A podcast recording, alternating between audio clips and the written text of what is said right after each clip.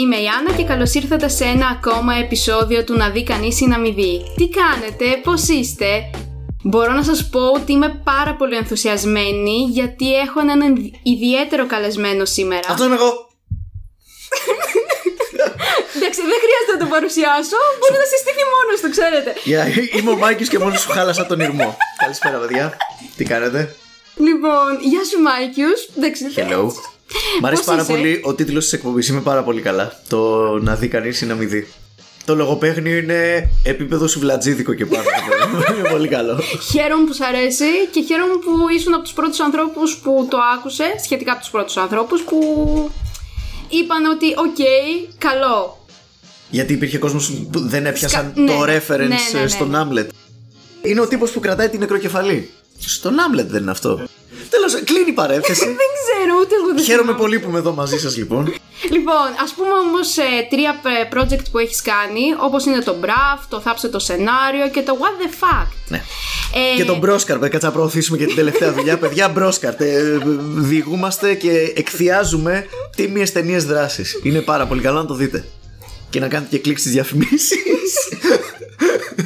Εντάξει, θα το δω, θα το ψάξω αυτό που λες. Είναι, ξέρεις, μοιάζει με podcast πλάκα-πλάκα, γιατί είναι 50 λεπτά, ρε παιδί μου, είναι long format. Το βάζεις εκεί, πλένεις τα πιατάκια σου, στις συγκοινωνίες το ακούς. Κοίτα, και βίντεο να τον πάλι θα απλάνα τα πιατάκια μου, ή δεν θα χρειαζόταν να το κοιτάω. Oh, fine! Πω. Μονίμως εκεί να το γυρνάει το θέμα εκεί. Δεν καταλαβαίνω γιατί. Ίσως επειδή είναι το θέμα της εκπομπής. Τέλος πάντων! Ωχ, Θεέ μου! Άλλα project που έχεις κάνει είναι το Geek Wars, Ο Σκεπτικός Κάφρος. Oh, ναι. Και έτσι άλλα πιο σύντομα project που έχεις κάνει είναι τα επικά πειράματα. Ισχύει. Το Viral News, Food for Thought. Ναι, Mikeius Dazzle. Και λοιπόν... Top 10 τερερέν με 6 ολόκληρα επεισόδια, νομίζω. Έχω πειραματιστεί με πολλές εκπομπές τώρα από το θέτη. Λοιπόν, αλλά μία εκπομπή να ξέρεις εμένα με άφησε άφωνη και έτσι... Το μαθαίνοντας με την Barbie Pit. Όχι ρε φίλε! Μάμε! Για πες πια. Αυτή. Όντως. Ναι. Ναι. Λοιπόν, πρόσεξα να δεις. Δεν ήμουν ποτέ καλή στους υπολογιστές, οπότε όταν ανακάλυψα την Barbie Pit, ενώ γέλαγα παράλληλα... Μάθαινα κιόλας. Αυτό είναι το αστείο στην υπόθεση. Εντάξει λοιπόν. Οπότε... Μάθαινες πάρα πολύ αργά μεν, αλλά μάθαινες. Λοιπόν, εγώ το πρώτο πράγμα που θα ήθελα να σε ρωτήσω είναι από πού βγαίνει το Mikeius. Έχω αυτή την απορία. Οκ, σε λένε Μιχάλη. Ναι, Mike. Το Ιούς, ας πούμε. Βγήκε τελείως randomly στο γυμνάσιο, νομίζω ήτανε. Ήτανε το nickname που χρησιμοποιούσα όταν έπαιζα multiplayer παιχνίδια ή έκανα login, ας πούμε. Δηλαδή, όταν έπαιζα Red Alert, το general name μου, ας πούμε, ήτανε Mikeius. Αν μπορούσα να το διαλέξω, που λογικά στο Red Alert δεν μπορούσα, αλλά καταλαβαίνεις τι λέω. Ήταν το στάνταρ όνομα. Οκ. Καλή φάση. Και ωραίο που το συνέχισες να το χρησιμοποιείς, ας πούμε. Και... Ναι, όταν έκανα το blog, ας πούμε, ήμουν σε φάση που πρέπει να βάλω ένα nickname τώρα εδώ πέρα. Τι να βάλω, ξέρω εγώ. Δεν έκατσα πάνω από 5 λεπτά να το σκεφτώ. Το έβαλα και συνέχισα τη ζωή μου. Δεν υπολόγισα ότι δεν προφέρεται εύκολα και γράφεται περίεργα. Θα μπορούσα να επεξεργαστώ σαν branding λίγο καλύτερα, να είναι πιο έβυχο ή πιο τέτοιο, ας πούμε. Μπραφ, τελείωσε. Ναι, αλλά ξέρεις, όλοι το γράφουν ανορθόγραφα. Πρέπει να το. Και το μεταξύ, ξέρεις, όταν λες τον Έλληνα EI, τελείωσε. Έπαθε ανέβρισμα. Έλληνες. E είναι το ε, A είναι το α, I είναι το ι, U είναι το U και Y είναι το Y το δικό μας. Please μάθετε τα A, λέω στον άλλο A γράφει ι. Ρε φίλε, δεν είναι δύσκολο, μάθε το. Οπότε ναι, από εκεί βγήκε Le Mikeius. Εντάξει, η αλήθεια είναι ότι όταν λέμε Mikeius σου μένει το όνομα. Οπότε... το origin story είναι αρκετά πεζό και βαρετό. Οκ, ενδιαφέρον όμως μπορώ να πω. Sure. Έχω καταλάβει ότι σου αρέσει να λες τα πράγματα με το όνομά τους. Την σκληρή αλήθεια που λέμε. Ναι. Ανεξαρτήτως της πολιτικής ορθότητας. Έχεις μετανιώσει γι' αυτό? Εντάξει, στιγμιαία μερικές φορές ναι. Σε φάση ότι δεν έχω μετανιώσει που εκφράστηκα.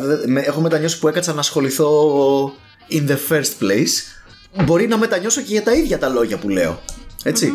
Αλλά ποτέ μου δεν έχω μετανιώσει που βγήκα έξω και το είπα. Δηλαδή έχω πει κάποια πράγματα τα οποία είναι λάθος, τα οποία έχω κάτσει και έχω διορθώσει μετά, χωρίς να σβήσω τα αρχικά post. Ναι. Πολύ σημαντικό αυτό. Ναι, πρέπει να κάτσεις να το δεις. Δεν έχω πρόβλημα, παιδιά. Αυτό είναι το θέμα. Ότι ο κόσμος φοβάται πάρα πολύ. Μην πει κάτι λάθος, γιατί μετά τελείωσε, ξέρω εγώ. Θα το. Σιγά. Και να πεις κάτι λάθος, το διορθώνεις, λες. Α, παιδιά, ναι, έκανε. Τότε γιατί λες τώρα αυτό και το πριν έλεγες το άλλο? Γιατί άλλαξα γνώμη. Γιατί δεν το πει. Όσο ζεις, μαθαίνεις. Ναι, σιγά. It's fine. Εξαρτάται το πώς αλλάζει. Εντάξει, άμα αλλάζει γνώμη για ένα θέμα πίσω μπρος συνέχεια, ρε παιδί μου, και είσαι κολοτούμπας, τότε στην πραγματικότητα δεν αλλάζει γνώμη. Απλά αλλάζει τα λεγόμενά σου. Αλλά το να αλλάξει γνώμη και ως εκ τούτου να αλλάξει τα λεγόμενά σου, αυτό είναι μια χαρά. Δεν είναι ντροπή. Και πάρα πολλοί κόσμος, ειδικά πιο νέες γενιές, έχουν πάρα πολύ αλλεργία σε αυτό το πράγμα. Και στο πάνω είναι μην δείξεις ότι έχεις κάνει λάθος. Μην δείξεις το παραμικρό σημάδι ότι έχεις μετανιώσει για κάποιο λεγόμενό σου, ρε παιδί μου. Όχι, για κάποια έχεις μετανιώσει, για κάποια όχι. Εγώ συμφωνώ με αυτό που λες. Γιατί παρόλο που είμαι της γενιάς αυτής, ξέρεις, των 20 και πάνω κτλ., έχω δει όντως ότι φοβούνται να πούν την άποψή τους, ή αν την πούνε, είναι σε φάση ότι, όχ, τι είπα τώρα, πρέπει να την αλλάξω. Ή θα την αραιώσουν πάρα πολύ. Ναι, φοβούνται πάρα πολύ να πούν αυτό που σκέφτονται. Θα την αραιώσουν τόσο πολύ με disclaimers, ξέρω εγώ. Δηλαδή, ακούς μια άποψη και η άποψη είναι 5 δευτερόλεπτα, ας πούμε, και τα υπόλοιπα 15 δευτερόλεπτα είναι κατά τη γνώμη μου και αυτή είναι η προσωπική μου άποψη. Ναι, το ξέρουμε, δικαί μου. Σταμάτα να βάζεις τύχη μπροστά από τη γνώμη σου. Έτσι. Και επίσης δεν είναι άμυνα αυτό. Το να πεις, είναι απλά η άποψή μου, δεν σημαίνει ότι είσαι immune, πώς το λένε, έχεις ανοσία από την κριτική εκείνη την ώρα. Μπορείς να πεις, κατά την άποψή μου ο ουρανός είναι κόκκινος. Άμα έρθει ο άλλος και σου πει λες βλακίες, δεν μπορείς να πεις, είπα κατά την άποψή μου, ναι, αλλά είπα ότι ο ουρανός είναι κόκκινος, ηλίθιε, χέστηκα. Προφανώς και είναι η άποψή σου, από το δικό σου στόμα δεν βγήκε. Ναι, απλά το θέμα είναι να μπορεί να το στηρίζει και λίγο σε κάτι που να είναι αποδεδειγμένο. Εγώ αυτό έχω καταλάβει, ας πούμε, όσα πράγματα έχω δει να λες εσύ κτλ. Και πολλούς άλλους ανθρώπους, ρε παιδί μου, σκέφτονται και λένε ότι αυτό έχει αποδειχθεί εκεί, ας πούμε, ότι ισχύει κάτι τέτοιο. Εξαρτάται από την κουβέντα, ρε φίλε. Δηλαδή, ας πούμε τώρα, εμείς οι δύο, ξέρω εγώ, μιλάμε για ένα podcast, το οποίο στην ουσία είναι σαν κουβέντα σε σαλόνι με ένα μικρόφωνο μπροστά, έτσι. Basically, κάνουμε κουβεντούλα με μπύρες. Mm-hmm. Εδώ δεν νομίζω, ξέρεις, άμα σου πω ότι, ξέρω εγώ, όλοι οι Αμερικάνοι είναι τάδε. Προφανώς δεν εννοώ όλοι, εννοώ η συντριπτική πλειοψηφία, ένα μεγάλο ποσοστό, χωρίς να χρειάζεται να σου φέρω, ρε παιδί μου, το ακριβές ποσοστό των Αμερικάνων που είναι τάδε. Έτσι. Καταλαβαίνω. Όταν λέμε η λέξη όλοι, επειδή ακριβώς είναι συζήτηση σαλονιού, καταλαβαίνω και εγώ και εσύ ότι δεν το εννοείς 100% κυριολεκτικά. Αν απ' την άλλη πάω και κάνω παρουσίαση της διπλωματικής μου και πω όλα μου τα αποτελέσματα ήταν α, τότε όντως πρέπει να εννοώ κυριολεκτικά το 100% όλα. Εξαρτάται από τις συνθήκες, το context. Να πούμε ότι πάρα πολλοί κόσμος που λέει κατά τη γνώμη μου και βάζει όλα αυτά τα disclaimer, έχει και ένα λόγο να τα βάζει, ότι φοβάται μην το κάνουνε cancel, παιδί μου. Και να, ας πούμε, έχει μια εκπομπή, ξέρω εγώ, στο YouTube που λες οικονομικές συμβουλές και πρέπει να λες προσοχή, δεν είμαι οικονομικός σύμβουλος, γιατί κάποιος ηλίθιος μπορεί να βρεθεί και να σου κάνει κάποια μήνυση, ας πούμε. Καταλήγεις εσύ να ξενερώνεις την ομιλία σου και να κάνεις λιγότερο σεξι τα κείμενά σου λόγω αυτού του πράγματος. Δεν γουστάρω να κάνω λιγότερο σεξ τα κείμενά μου. Είναι awkward να λες συνέχεια κατά τη γνώμη μου και να προσπαθείς να προστατεύεις τον εαυτό σου. Βασίζεσαι και λίγο στην ευφυΐα του θεατή σου. Και αν μη τι άλλο, έχω κάποια εμπιστοσύνη στους θεατές. Ναι, πολύ σημαντικό, μπορώ να πω αυτό που λες. Εγώ θα προχωρήσω παρακάτω, γιατί έτσι θέλω να μάθω. Όταν το What the Fact κάνει τον κύκλο του, είναι κάτι άλλο που ετοιμάζεται σιγά σιγά και θα έπρεπε έτσι να το περιμένουμε από σένα? Πάντα υπάρχει κάτι που ετοιμάζεται. Το What the Fact συγκεκριμένα θα ήλπιζα να μην κλείσει ποτέ τον κύκλο του. Να σου πω την αλήθεια, θα ήθελα να το κάνω μια ζωή. Κυριολεκτικά. Λόκαρα, ρε παιδί μου. Δηλαδή θα ήθελα πάντα να κάνω κάτι καινούριο, μια νέα εκπομπή κλπ. Και το What the Fact παράλληλα. Να είναι η ναυαρχίδα μου, ρε παιδί μου. Έχω καταλήξει δηλαδή. Βρήκα το κάλεσμά μου, μου αρέσει πάρα πολύ. Και αρέσει και πολύ στον κόσμο και είναι κάτι που λείπει. Συμφωνώ ότι αρέσει τον κόσμο, γιατί εγώ, ας πούμε, δεν χάνω επεισόδιο. Και όχι, θα σου πω και κάτι. Όταν ξεκίνησα να ακούω το What the Fact, όταν μιλήσαμε στο τηλέφωνο, στο μυαλό μου δεν συνδέθηκε αυτό ότι μιλάω αυτή τη στιγμή με αυτόν που κάνει το What the Fuck. Α, ωραία. Και μετά το συνειδητοποίησα και λέω όχ. Ωραία, ωραία, μου αρέσει. Ωραία, αυτό σημαίνει είμαι. Ότι έχω εξελίξει το broadcast voice μου. Είχα σκαλώσει άσχημα μετά, να ξέρεις. Ναι. Ακούγομαι όλο και περισσότερο σαν τυπικός παρουσιαστής από ό,τι φαίνεται. Όχι, καμία σχέση. Απλά δεν. Καλό είναι αυτό. Πίστεψέ με, μου έχει τύχει κι άλλες φορές με πάρα πολλούς ανθρώπους που κάνουν πάρα πολλά τέτοιου τύπου πράγματα. Να τους έχω μπροστά μου, να μιλάω, να ανοίγω κουβεντούλα και μετά να πηγαίνω σπίτι μου και να λέω όπα, με ποιον μιλούσα εγώ τώρα. Με τον τάδε. Και μετά το γκουγκλάρω και λέω εγώ τον παρακολουθώ αυτόν. Ναι. Είναι πολύ περίεργο γενικά. Έχει πλάκα γιατί στο What the Fact, επειδή μεταδίδεις πολύ περίπλοκη πληροφορία και είναι και πολύ πυκνά τα επεισόδια. Κάθε πρόταση έχει 15 πράγματα μέσα. Για να είναι σύντομο το βίντεο, πρέπει να είναι πολύ πυκνό. Οπότε δεν μπορείς να το λες όπως μιλάω εγώ και εσύ αυτή τη στιγμή, που μιλάμε κανονικά, ρε παιδί μου. Ο ρυθμός μας είναι καθομιλουμένης, έχουμε παύσεις, έχουμε τα έμας, έχουμε τα πισωγυρίσματά μας, έχουμε τα σαρδά μας, ρολάρουμε λίγο πιο γρήγορα. Αλλά στο What the Fact πρέπει να μιλάς κάπως έτσι και να κάνεις κάποιες συγκεκριμένες και κάποιες άλλες συγκεκριμένες ανεβοκατεβάσματα στη φωνή. Ναι, αυτό το έχω παρατηρήσει. Ο τονισμός της φωνής σου αλλάζει σε πάρα πολλά σημεία. Ναι, γίνεται δημοσιογραφικός σχεδόν. Είναι πολύ ενδιαφέρον αυτό που κάνεις, γιατί εμένα, ας πούμε, προσωπικά με βοήθησε σε κάποια επεισόδια που ήθελα να κάνω όταν σε παρακολουθούσα και έλεγα okay, όταν είναι επεισόδιο που δεν έχεις διάλογο, ειδικά όταν είναι επεισόδιο που μιλάς μόνη σου, ναι, εκεί πρέπει να το κάνεις σχεδόν, το κάνεις αυτόματα σχεδόν. Βασικά βοηθάει και το θέατρο στη δικιά μου περίπτωση. Σωστό. Η αλήθεια είναι.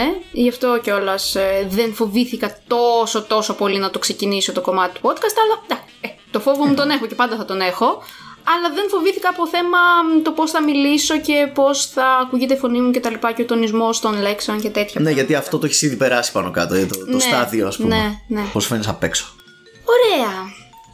Θα ήθελα έτσι την προσωπική σου άποψη, γιατί τώρα τελευταία και με την ανάπτυξη των podcast γενικότερα έχω παρατηρήσει ότι έχουν αρχίσει να ενδιαφέρονται όλο και περισσότερα άτομα με το θέμα των αναπηριών.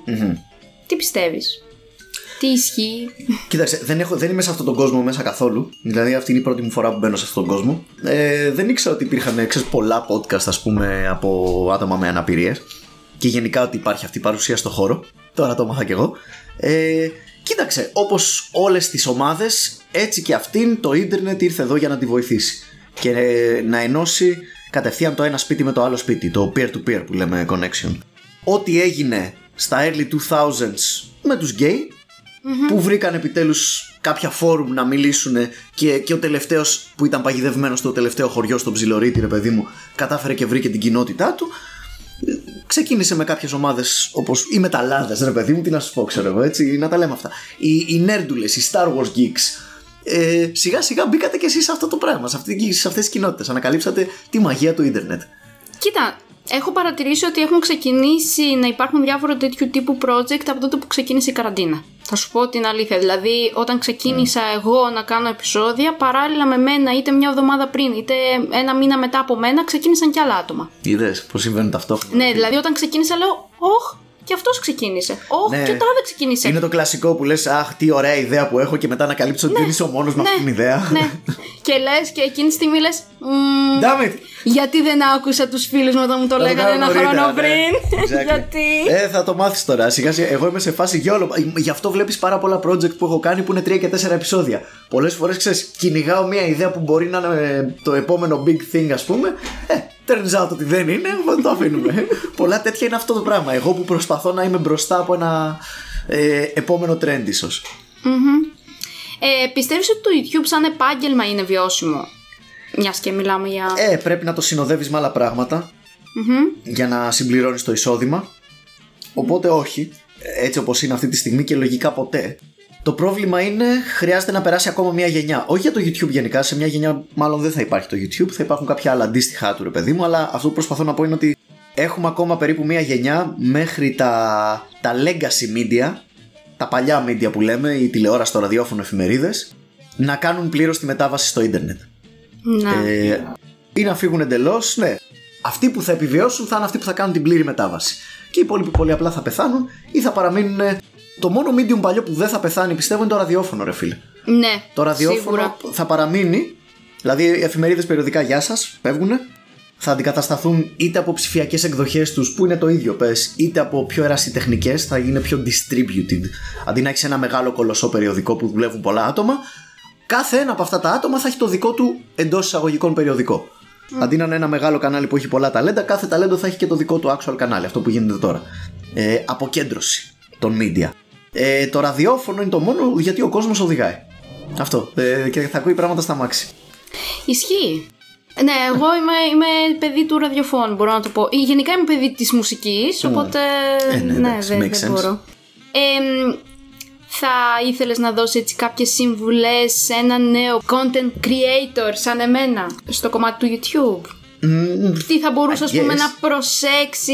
Λοιπόν, νούμερο ένα, όπως είπαμε και πριν για τη βιωσιμότητα, νούμερο ένα συμβουλή, don't quit your day job, έτσι. Μην παραιτηθείς ακόμα από την κανονική σου δουλειά για να κυνηγήσεις το όνειρο. Δεν έχω έτσι. Ναι.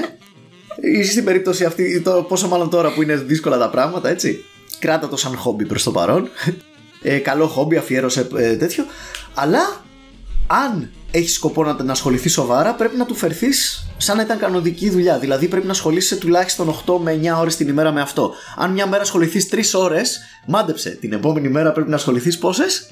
Όσες ώρες παραπάνω, τέλος πάντων. Κάνε την πράξη και θα καταλάβεις. Οπότε, φίλε, πρέπει να το πάρεις σαν κανονική δουλειά και είναι σαν επιχείρηση ελεύθερου επαγγελματία. Δηλαδή, πρέπει να υπολογίζω τον πρώτο χρόνο θα μπαίνεις μέσα. Και σουβλατζίδικον άνοιγες και καλά να πήγαινε, τον πρώτο χρόνο δεν θα πήγαινε καλά. Είναι το κλασικό που έχει κάθε μαγαζί. Ανοίγεις μια προσωπική επιχείρηση. Πριν το κάνεις, μάθε τι είναι το τέβε. Μάθε, ξέρεις, βασικά πράγματα, γιατί βλέπω πολλά πιτσιρίκια μπαίνουν και παίζουν YouTube. Έτσι, πώς παίζαμε καουμπόιδες και Ινδιάνοι, ρε παιδί μου, και υπότες, αυτοί παίζουν YouTube. Δηλαδή να παίζουν Lord of the Rings. Είναι cosplay. Και το βλέπεις. Και λένε, α, βρήκα μια χορηγία, ξέρω εγώ, και δεν είναι στην πραγματικότητα. Του δίνουν, ας πούμε, 3 σουβλάκια για να βγάλει βίντεο και χαλάει την πιάτσα. Δεν βρήκες χορηγία ακόμα, δικαίωμα. Οκ. Έτσι. Οπότε πρόσεξε κατά πόσο θα το πάρεις βιοποριστικά. Κάνε πρώτα μια άλλη βιοποριστική δουλειά να δεις τι εστί βιοποριστικό. Μην είναι το πρώτο σου επάγγελμα το YouTube. Αυτό είναι που προσπαθώ να πω. Δες πρώτα τι είναι επάγγελμα τελεία και μετά δες τι είναι επάγγελμα YouTuber. Και μην κυνηγάς τον αλγόριθμο. Το βλέπεις κόσμος που ξέρω εγώ που κυνηγάει για να βγει πρώτο το βίντεο στον αλγόριθμο και λένε like, subscribe και τέτοια. Εντάξει, αυτό οκ. Αλλά βλέπεις, ας πούμε, κόσμο που βρίσκει κάπου σε ένα φόρουμ ότι άμα οι τίτλοι είναι γραμμένοι στα κεφαλαία, το ευνοεί ο αλγόριθμος και πάνε και γράφουν όλους τους τίτλους στα κεφαλαία. Δεν πρόκειται να σου δώσει views αυτό το πράγμα. Ο αλγόριθμος είναι ένα χάος και το να κάθεσαι και να τον στίβεις, το να ασχολείσαι μία ώρα με το τι λέει ο αλγόριθμος, σημαίνει ότι ασχολήθηκες μία ώρα λιγότερη με το actual content σου. Και με το μεράκι που θα έδινες στο content σου. Το content σου πρέπει να είναι κάτι το οποίο να γουστάρεις και εσύ να βλέπεις, να γουστάρει η παρέα σου να βλέπει και να το κάνεις κυρίως για την πάρτι σου. Και άμα σ' αρέσει και εσένα, θα θες να το βγάλεις και έξω. Ναι. Βασικά αυτό κάνω ουσιαστικά. Δηλαδή δεν είναι ότι είμαι σε φάση να το ακούσει πολλοί κόσμοι. Εντάξει, με νοιάζουν μεν τα νούμερα, γιατί δεν θέλω ένα επεισόδιο που έχω κάνει και έχω φέρει κάποιον καλεσμένο και κάνουμε συζήτηση το ένα το άλλο, να πάρει, ας πούμε, 10 προβολές σου λέω εγώ τώρα και ένα άλλο επεισόδιο το οποίο να είναι, ας πούμε, παρόμοιο και τα λοιπά, να έχει πάρει 200. Με αυτή την έννοια με στεναχωρεί, όχι κάτι άλλο. Όχι, δεν πρέπει να στεναχωρεί, πρέπει να σε προβληματίζει με την έννοια ότι πρέπει να δεις το επεισόδιο που έχει 10 views και αυτό που έχει 150 views και να δεις τις διαφορές τους. Και μετά να δεις, ξέρεις, βρήκες 5 διαφορές αυτά τα επεισόδια. Στο επόμενο δεν θα δοκιμάσεις να τονίσεις αυτές τις 5 διαφορές, θα δοκιμάσεις τη μία από όλες. Να δεις, ανέβηκαν τα views, κατέβηκαν. Άρα δεν είναι αυτό. Μήπως είναι το άλλο. Και εντάξει, πρέπει να το κοζάρεις και λίγο που λέμε, έτσι. Ναι. Δεν είναι ακριβής επιστήμη αυτό το πράγμα, είναι λίγο τέχνη. Πρέπει να το κόβεις. Εντάξει. Εγώ είπαμε, είμαι τυχερή γιατί έχω τα φιλαράκια από πίσω που βοηθάνε για να καταλάβω τι παίζει κτλ. Αυτό βοηθάει πάρα πολύ. Επίσης, να έχεις ένα test audience, να έχεις μια ομάδα 5-6 φίλων και γνωστών, οι οποίοι να μην φοβούνται να σου πούνε κακές κριτικές. Ευτυχώς. Και να τους στέλνεις πριν ανεβάσεις το βιντεάκι σου, να το στέλνεις αυτά τα άτομα. Παιδιά, να είναι καλά. Shout out εκεί έξω σε αυτούς τους 5 φίλους που έχουν δει όλα τα θάψε το σενάριο, τη 45 λεπτή εκδοχή τους. Ναι. Και είναι σε φάση που, ξέρεις, τους ρωτάω που κάνει κοιλιά, έλα μη με λυπηθείς, πες μου, ξέρω εγώ. Πολύ κλασικό, αν δεν θέλεις να κόψεις τίποτα από το βίντεο σου, γιατί κλασικά είναι το δικό σου μωρό και δεν θες να κόψεις τίποτα, όχι, να το σκοτώσεις το μωρό σου. Στέλνεις σε 5 φίλους στο βίντεο, έτσι. τους λες το εξής. Εσύ μπορεί να μην έχεις σκοπό να κόψεις κάτι, μπορεί να σ' αρέσει το μήκος του βίντεο, να είναι 10 λεπτά και λες ωραία 10 λεπτά. Τους λες όμως εσύ, λοιπόν, θέλω να το κάνω από 10 λεπτά 8 οπωσδήποτε. Βρες μου που κάνει κοιλιά, βρες μου αν πρέπει να κόψω ένα σημείο, βρες μου ποιο είναι αυτό. Στην πραγματικότητα τους λες ψέματα, δεν πρέπει να το κόψεις. Αλλά, άμα το στείλεις σε 5 άτομα και τους πεις αυτό το πράγμα και οι 4 από τους 5 σου πουν το ίδιο σημείο, σημαίνει ότι πρέπει να το κόψεις. Τότε μάλλον πρέπει να το κόψεις, παρόλο που νόμιζες ότι πριν δεν έπρεπε. Ναι. Είναι πολύ σημαντικό. Είναι τέτοια μικρά κολπάκια. Ναι. Εσύ ρε Μάικιους, έχεις κάποιον φίλο? Mike. Έλα μωρέ τώρα, εγώ έτσι έχω μάθει. Τι να κάνουμε τώρα? Όχι, okay. Δεν πειράζει, κελάζω να το κάνεις. Δεν είναι it's ma'am. Ξέρεις ποιο είναι το θέμα? Ότι εγώ έτσι έχω μάθει. Καλά, λοιπόν. Μάικιους. Εντάξει, Μάικιους. Λοιπόν, εντάξει, ας σοβαρευτώ λίγο, έτσι. Εσύ έχεις κάποιον φίλο ή συγγενή που να έχει αναπηρία? Όχι. Όχι, Nope. Αν έπρεπε να διαλέξεις ανάμεσα στα δύο, ποιο θα ήτανε, να γεννηθείς τυφλός ή να γίνεις την πορεία? Αυτό το είχα σκεφτεί πάρα πολύ τις τελευταίες μέρες που είχα κάνει εκείνο το επεισόδιο για τους τυφλούς του What the Fuck. Κοίταξε, το καθένα έχει, ας πούμε, τα προτερήματα και τα ελαττώματά του, I guess. Συναισθηματικά, υποθέτω ότι το να γεννηθείς τυφλός σου είναι λιγότερο συναισθηματικό βάρος, γιατί δεν σου λείπει ή κάτι τέτοιο. Τελείως υποθετικά μιλάω πάντα. Αλλά απ' την άλλη, το να τυφλωθείς σε πιο μετά ηλικία, έχεις μια βάση δεδομένων για να συνεννοείσαι με τον κόσμο. Δηλαδή, σου λέει ο άλλος κτίριο, ξέρεις πάνω κάτω τι λέει. Ναι, ναι. Έτσι. Σου λέει κόκκινο, ξέρεις πάνω κάτω τι εννοεί.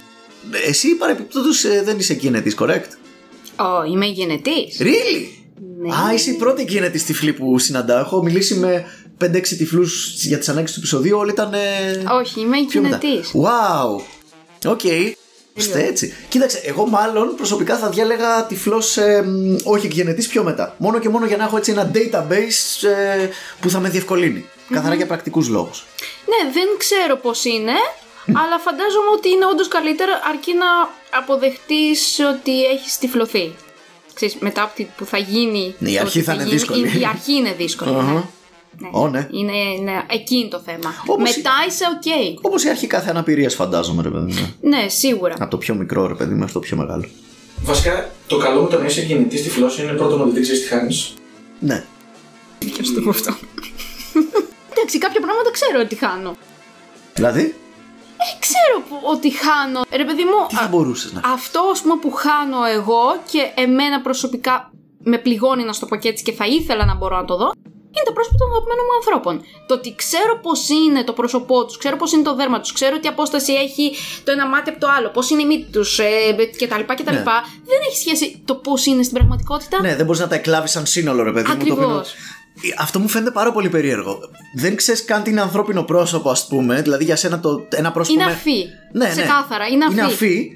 Αλλά παρόλα αυτά νιώθεις αυτή την ανάγκη να το δεις. Δεν νιώθεις την ανάγκη να δεις πώς είναι ένα μπουκάλι, παρόλο που τα έχεις πιάσει και τα δύο. Όχι. Αλλά ναι, αυτό το ένστικτο, ρε παιδί μου, δεν είναι ένστικτο που γεννιόμαστε όλοι, ανεξάρτητα αν έχουμε όραση ή όχι. Οπότε το έχεις, ναι.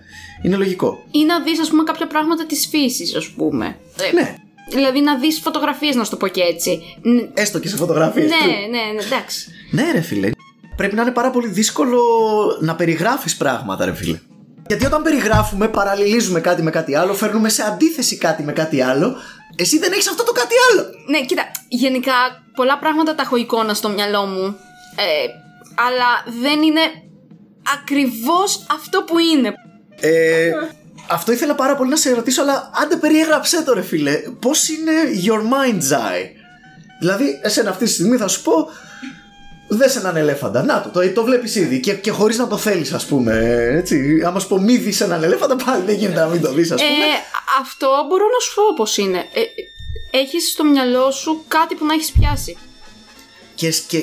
Και νιώθεις και φέρνεις στη μνήμη σου την αίσθηση των δαχτυλών σου. Ναι, όχι. Απλά το αντικείμενο στο μυαλό μου. Τι εννοείς το αντικείμενο απλά? Δεν είναι καθόλου απλό. Βλέπεις, οι ανθρώπινες λέξεις δεν επαρκούν για να περιγράψουμε αυτό που προσπαθούμε. Δεν νιώθω. Ρε παιδί μου, υπάρχουν άνθρωποι που δεν βλέπουν. Πες μου, τι σου έρχεται στο μυαλό όταν λέμε δες έναν ελέφαντα? Κοίτα το ελεφαντάκι εκεί πάνω που είναι στο τέτοιο. Αυτό μου έρχεται στο μυαλό. Οκ. Άρα έχεις έναν κώδικα. Αυτή τη στιγμή έχουμε ένα μικρό Σβαρόφσκι ελεφαντάκι. Ναι. Πάντως, ρε παιδί μου, θα σου πω, ας πιάσουμε κάτι άλλο. Σκέψου το, ξέρω εγώ, ας πούμε, ένα τραγούδι. Ένα συγκεκριμένο, ξέρω εγώ, έτσι. Σκέψου το Stairway to Heaven, whatever, ξέρω εγώ. Σκέψου το. Αχ, δεν είμαι καλή στους τίτλους και αυτά δεν θυμάμαι. Ναι, ρε παιδί μου, αλλά άμα σου πω. Αυτή μες στο μυαλό σου έχεις. Και στόμα και φωνή. Άμα σου πω.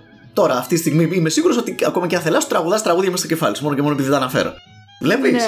Ωραία. Όντες, ναι. Ωραία, ωραία, ωραία. Μα αυτό με τους ήχους το μοιραζόμαστε, το έχουμε κοινό. Ναι. Όπως λειτουργεί σε εσένα, λειτουργεί και σε μένα. Ναι, αυτή τη στιγμή και εγώ φαντάζομαι τραγουδάκια και μπορώ να τα τραγουδήσω σε κανονική ταχύτητα στο κεφάλι μου. Μπορώ να τα τραγουδήσω σκυπαριστά και μπορώ να τραγουδήσω κάτι ενδιάμεσο. Μπορώ να τα κάνω manipulate στο κεφάλι μου, έτσι. Mm-hmm. Όπως, ας πούμε, αλλά εγώ αυτή τη στιγμή, ας πούμε, έχω ένα κύβο στο κεφάλι μου και τον περιστρέφω. Οκ. Okay. Και τώρα τον περιστρέφω ανάποδα. Και τώρα τον περιστρέφω σε άλλο άξονα. Και το κάνεις και εσύ, Καριόλη. Ξέρεις τι, με τη μυρωδιά νομίζω ότι θα σκαλώσουμε και δύο. Πιστεύω ότι το να περιγράψουμε μια μυρωδιά και εγώ και εσύ μας είναι εξίσου δύσκολο. Όχι, κάνεις μεγάλο λάθος. Γιατί πάλι εγώ μπορώ να σκεφτώ αυτή τη στιγμή κάποιο φαγητό και να το γευτώ στο στόμα μου και να το μυρίσω. Εγώ, ας πούμε, δεν το έχω πάρα πολύ αυτό. Δεν μπορώ να μυρίσω κοτόπουλο στο φουνού με πατάτες. Μπορώ να η εικόνα πλημμυρίζει τον εγκέφαλό μου, με εμποδίζει την όσφρηση. Το έχω ήδη μυρίσει, να ξέρεις, και το έχω ήδη γευτεί. Τι λες, ρε, αποκλείεται. Ας πούμε, αυτό η virtual όσφρησή μου υπολειτουργεί. Γιατί? Διότι την πλακώνει η virtual εικόνα μου, ρε παιδί μου, δεν γίνεται. Οπότε, κατά μία έννοια, έχεις κάποια super powers. Ναι, αλλά πρόσεξε να δεις. Αυτό το έχω σαν Άννα. Δεν σημαίνει ότι θα το έχει και ο Μίτσος, η Στέλλα και ο δεν ξέρω κι εγώ ποιος. Αυτοί οι τρεις είναι τυφλοί. Είναι τυχαίο όνομα, τυχαίο. Στο παράδειγμα σου. Ναι, σου λέω, ο Μιχάλης, τον έχεις μπροστά σου που δεν το έχει αυτή τη στιγμή. Να ρωτήσω κάτι εγώ τώρα. Γιατί το είχα πολύ στα σχόλια. Πολλοί λέγανε ότι υπάρχει σωστός και λάθος τρόπος να χρησιμοποιείς τον μπαστούνι και ότι τα παιδιά δεν πρέπει να τα μαθαίνεις έτσι και πρέπει να τα μαθαίνεις αλλιώς. Δεν είναι όπως τον βολεύει τον καθένα, ρε φίλε. Κοίτα. Είναι όπως τον βολεύει, ναι μεν, αλλά είναι το θέμα και η προστασία. Κατάλαβες, το πόσο προστατευτείς εσύ, γιατί αυτή τη στιγμή το μπαστούνι στα χέρια μου είναι τα μάτια μου. Άρα πρέπει να το χρησιμοποιήσω όσο πιο σωστά γίνεται για να μην τραυματιστώ. Πιστεύω ότι αν συγκεντρώνεσαι μονίμως στο να το χρησιμοποιείς 100% καλά αντί να το χρησιμοποιείς 90% καλά, αυτό το brain power που σπαταλάς για αυτό το έξτρα 10% θα μπορούσε να χρησιμοποιηθεί πολύ καλύτερα αλλού για την ασφάλειά σου. Δηλαδή, άμα το παιδί συγκεντρώνεται μόνο στο πόσο. Α, κάτσε, κάνω σωστά τον μπαστούνι. Δεν θα αφαιρεθεί από πιο σημαντικά πράγματα. Κοίτα, σίγουρα πρέπει να αναπτύξει και το πώς αντιλαμβάνεται τον κόσμο γύρω του έξω όταν κινείται με τον μπαστούνι. Έτσι. Να προστατεύεται όμως και με τον μπαστούνι για να μπορεί να το χρησιμοποιεί σωστά, σε εισαγωγικά σωστά, γιατί ο κάθε εκπαιδευτής κινητικότητας μπορεί να το μαθαίνει και διαφορετικά και μπορεί κάθε παιδί να μην μπορεί να το χρησιμοποιήσει και με τον ίδιο τρόπο που μπορεί να το χρησιμοποιώ εγώ. Αλλά όταν εσύ θα πας, παράδειγμα, να ανέβεις ένα πεζοδρόμιο. Σου λέω τώρα ένα παράδειγμα. Και δεν κάνεις ένα τόξο πάνω στο πεζοδρόμιο προτού ανέβεις και κοπανείς πάνω στο δέντρο. Ρε φίλε, αυτό σημαίνει ότι δεν έχεις χρησιμοποιήσει σωστά τον μπαστούνι σου. Ναι. Κατάλαβες. Ναι, φυσικά. Βέβαια, άμα είσαι, ξέρω εγώ, 60 χρονών και το κάνεις, ας πούμε, αυτό τα 50 χρόνια της ζωής σου, μπορεί να μην τον κάνεις με τον τυπικό τρόπο, γιατί ξέρεις, πλέον έχεις. Ναι, σίγουρα. Έχεις μάθει αλλιώς, σε βολεύει αλλιώς. Ποιος είμαι εγώ, ας πούμε, ο εκπαιδευτής κινητικότητας να πάω σε έναν 60χρονο και να του πω: συγγνώμη κύριε, τον μπαστούνι τα τελευταία 10 χρόνια δεν ξέρετε ότι η βιβλιογραφία έχει αλλάξει. Δεν πρέπει να το κάνετε αυτό, πρέπει να κάνετε εκείνο. Άσε με, σε παρακαλώ. Εντάξει, σίγουρα. Άλλο είναι να εκπαιδεύεις τώρα ένα παιδί 5-6 χρονών που ξεκινάει να μαθαίνει τον μπαστούνι. Κι άλλο είναι τώρα να μαθαίνεις σε έναν άνθρωπο που ήδη έχει φτάσει 60 και το χρησιμοποιεί τόσα χρόνια. Δεν διαφωνώ. Απλά, ρε παιδί μου, καλό είναι να προσέχουμε το πώς το χρησιμοποιούμε για τη δικιά μας ασφάλεια και μόνο. Ναι. Εγώ θα σου πω, εμένα προσωπικά με μάθανε τον μπαστούνι να το χρησιμοποιώ όπως το πεις εσύ, να το σέρνουμε. Θα σου πω το γιατί. Γιατί παίρνω όλα τα μηνύματα από το έδαφος. Το τι υπάρχει ακριβώς κάτω. Ο άλλος μπορεί να το κάνει τίκι, γιατί αυτό να είναι πιο γρήγορο. Αυτό. Όμως. Υπάρχουν, ρε παιδί μου, κάποια tips που πρέπει να ακολουθείς, που είναι στάνταρα έτσι κι αλλιώς. Είτε είσαι 60 χρονών, είτε είσαι 20. Αυτό πρέπει. Υπάρχουν tips, είναι όμως, δεν είναι κανόνες, ρε παιδιά, δεν είναι νόμοι. Υπάρχει πολύ μια τάση να τους φέρονται σαν νόμους. Κοίτα, ένας κανόνας, να σου το πω και έτσι σε εισαγωγικά, είναι ότι το μπαστούνι πρέπει να είναι πάντα μπροστά από την κοιλιά σου για να καλύπτει όλο σου το σώμα. Είτε δεξιά το φέρεις, είτε αριστερά. Είτε σερνούμενο. Ναι, είτε τέτοιο. Πρέπει να είναι μονίμως εδώ. Ναι, αλλά αυτό that makes sense. Δηλαδή, άμα πας να το κάνεις, άμα πας να το μάθεις αλλιώς, θα δεις από μόνος σου ότι είναι λίγο. Δεν βολεύει. Δηλαδή, εμένα το μπαστούνι ποτέ δεν είναι ακριβώς μπροστά στην κοιλιά μου. Είναι λίγο προς τα δεξιά, αλλά θα κάνω ένα μεγαλύτερο τόξο προς τα αριστερά για να προστατέψω τον εαυτό. Anyway, πάμε παρακάτω. Οχ, Παναγία μου. Παρεπιπτόντως, I can't help. Ναι, εκεί, ναι, έχεις σκορδάκια μπράι κάτω από το τραπέζι, κυρίες και κύριοι, και ήμουν έτοιμος να σε ρωτήσω, ρε παιδί μου τώρα. Τι έχω. Α, ναι, έχω και γραφομηχανή. Έχω ερωτήσεις, μωρέ. Τι νομίζεις? Τάμα θα παίξω. Έχεις και εσύ σημειώσεις. Πάνω στην συζήτηση που είχαμε πριν για τις εικόνες και τα διάφορα κτλ., εγώ θα ήθελα να μάθω τι είναι ουσιαστικά τα όνειρα. Τη δική σου έτσι εκδοχή. Κατά τη γνώμη μου. Ξεκινάμε τώρα. Αν θέλετε λοιπόν να μάθετε για τα όνειρα, συντονιστείτε, γιατί την επόμενη εβδομάδα θα βγει επεισόδιο στο οποίο θα μιλήσουμε για το τι είναι όνειρα, αλλά και για τις εμπειρίες μας με τη μόρα. Α, και όσοι το παρατηρήσατε, η φωνή που ακούγεται από το υπερπέραν ήταν το αγόρι μου ο Χρήστος, όπου βρισκόταν και εκείνος μαζί μου στην ηχογράφηση και δεν αντιστάθηκε να κάνει και αυτός τις δικές του παρατηρήσεις, αλλά και ερωτήσεις. Και ξέρετε, θέλω να μου στείλετε τα σχόλιά σας για αυτό το επεισόδιο, είτε στο Instagram, στο Annabalan, __, και αν δεν το βρίσκετε έτσι, γράψτε να δει κανείς ή να με δει, ή στην ομάδα μου στο Facebook, στο να δει κανείς ή να με δει. Και θα σας αφήσω και στην περιγραφή τα links του καλεσμένου μου. Φιλάκια πολλά, γεια σας! Αυτό λοιπόν ήταν ένα ακόμα επεισόδιο του Να δει κανείς ή να μη δει, και σε αυτό το σημείο θα ήθελα να σε ενθαρρύνω, αν είσαι από Spotify, να με ακολουθήσεις, ή αν με ακούς από Apple Podcast, κάνε μου ένα review και άφησέ μου μια κριτική, γιατί θα με βοηθούσε πάρα πολύ. Επίσης μπορείς να με ακολουθήσεις στα social media, όπου μπορείς να βρεις τους συνδέσμους στην περιγραφή. Και μην ξεχνάτε, τα λέμε την επόμενη εβδομάδα, και μέχρι τότε να περνάτε καλά και τα αυτιά σας ανοιχτά.